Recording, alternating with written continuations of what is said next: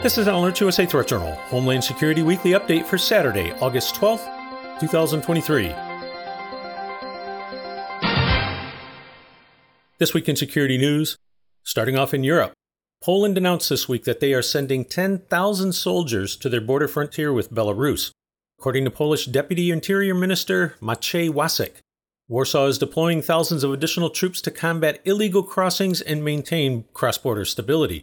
As Alert USA reported last week, Poland, Latvia, and Lithuania have dramatically increased their security posture in response to the presence of thousands of Wagner PMC forces in Belarus following their failed Russian coup attempt in June. Although their presence in Belarus is publicly stated to be for the purpose of training local forces, some of that training, as well as newly launched Belarusian war games, are taking place directly adjacent to the Polish border. In recent days, Belarusian President Alexander Lukashenko publicly cautioned that he is constantly restraining the Wagner fighters who intend to stage attacks in Poland. Listeners are reminded that last Tuesday, Poland tracked two Belarusian helicopters as they breached Polish airspace and flew several miles at low altitude before returning back over the border. There are also images appearing on social media showing gloved hands holding Wagner PMC group patches up against different landmarks found in the Suwałki Gap area of northern Poland.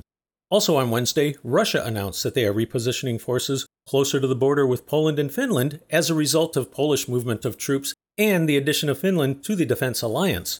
Turning back to the US, Alert USA would like to call the listeners' attention the increasing tempo of news stories, op-eds, studies, and comments from both active duty and retired military officials and civilian leadership about the possible need for a restart of the military draft.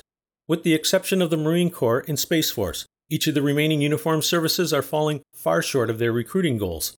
As an example, the U.S. Army is estimated to be short roughly 15,000 recruits for fiscal year 2022, and this year's shortfall is expected to be equal, if not greater. There are also looming realities that the all volunteer force model is far too small to handle a major conflict with a peer adversary. Iraq and Afghanistan were not major conflicts. Even with the addition of hundreds of thousands of civilian contractors and local allies to free up soldiers, the all volunteer force was put under tremendous strain for much of the 20 years of combat operations. And those were also conflicts where there were few serious tests to control of the airspace. A conflict with China, Russia, North Korea, Iran, or some combination of the four would be very different. For purposes of comparison, in the current war in Europe, both Russia and Ukraine have separately experienced approximately 200,000 battlefield casualties. That figure is roughly equal to half the size of the active duty U.S. Army. The reason we raise this topic is to give you an early heads up of what's coming down the pike. As Alert USA has been repeatedly warning, the chance of the conflict in Europe expanding to include NATO is worrisome. Then there is the increasing belligerence of China in their preparations for war with the US in the Western Pacific and beyond. A conflict with North Korea or Iran would likely involve a large player as well. If you are a parent of a high school or college student, now is the time to consider how you can ease into discussions of world events and these realities. This could also serve as an ideal opportunity to clearly demonstrate why one's choices in elections can result in a massive, unintended impact on their lives that make the popular feel good societal issues of the day suddenly not so important anymore. Next up, Listeners are once again reminded that the Department of Homeland Security has a National Terrorism Advisory System bulletin in effect warning that lone offenders and small groups, motivated by a range of ideological beliefs and personal grievances, continue to pose a persistent and lethal threat to the homeland. Quoting from the bulletin, both domestic extremists and those associated with foreign terrorist organizations continue to attempt to motivate supporters to conduct attacks in the homeland, including through violent extremist messaging and online calls for violence. In the coming months, factors that could mobilize individuals to commit violence include their perceptions of the 2024 general election cycle and legislative or judicial decisions pertaining to socio-political issues. The bulletin continues, quote, Likely targets of potential violence include U.S. critical infrastructure, faith based institutions, schools, racial and ethnic minorities, and government facilities and personnel, including law enforcement. Caution and vigilance are urged. Links to the full NTAS bulletin can be found in the weekly Threat Journal email newsletter. Next up, in travel security news. Twice this week, Alert USA subscribers were notified of security alerts issued by U.S. embassies abroad. The first came Wednesday from the U.S. Embassy in Niger, urging any Americans remaining in the country to continue to shelter in place as the national airspace, airport, and borders are now closed. A second security alert was issued by the U.S. Embassy in Quito, Ecuador, urging Americans in the country to maintain a low profile and increase security awareness following the assassination of a leading opposition party candidate in their presidential election.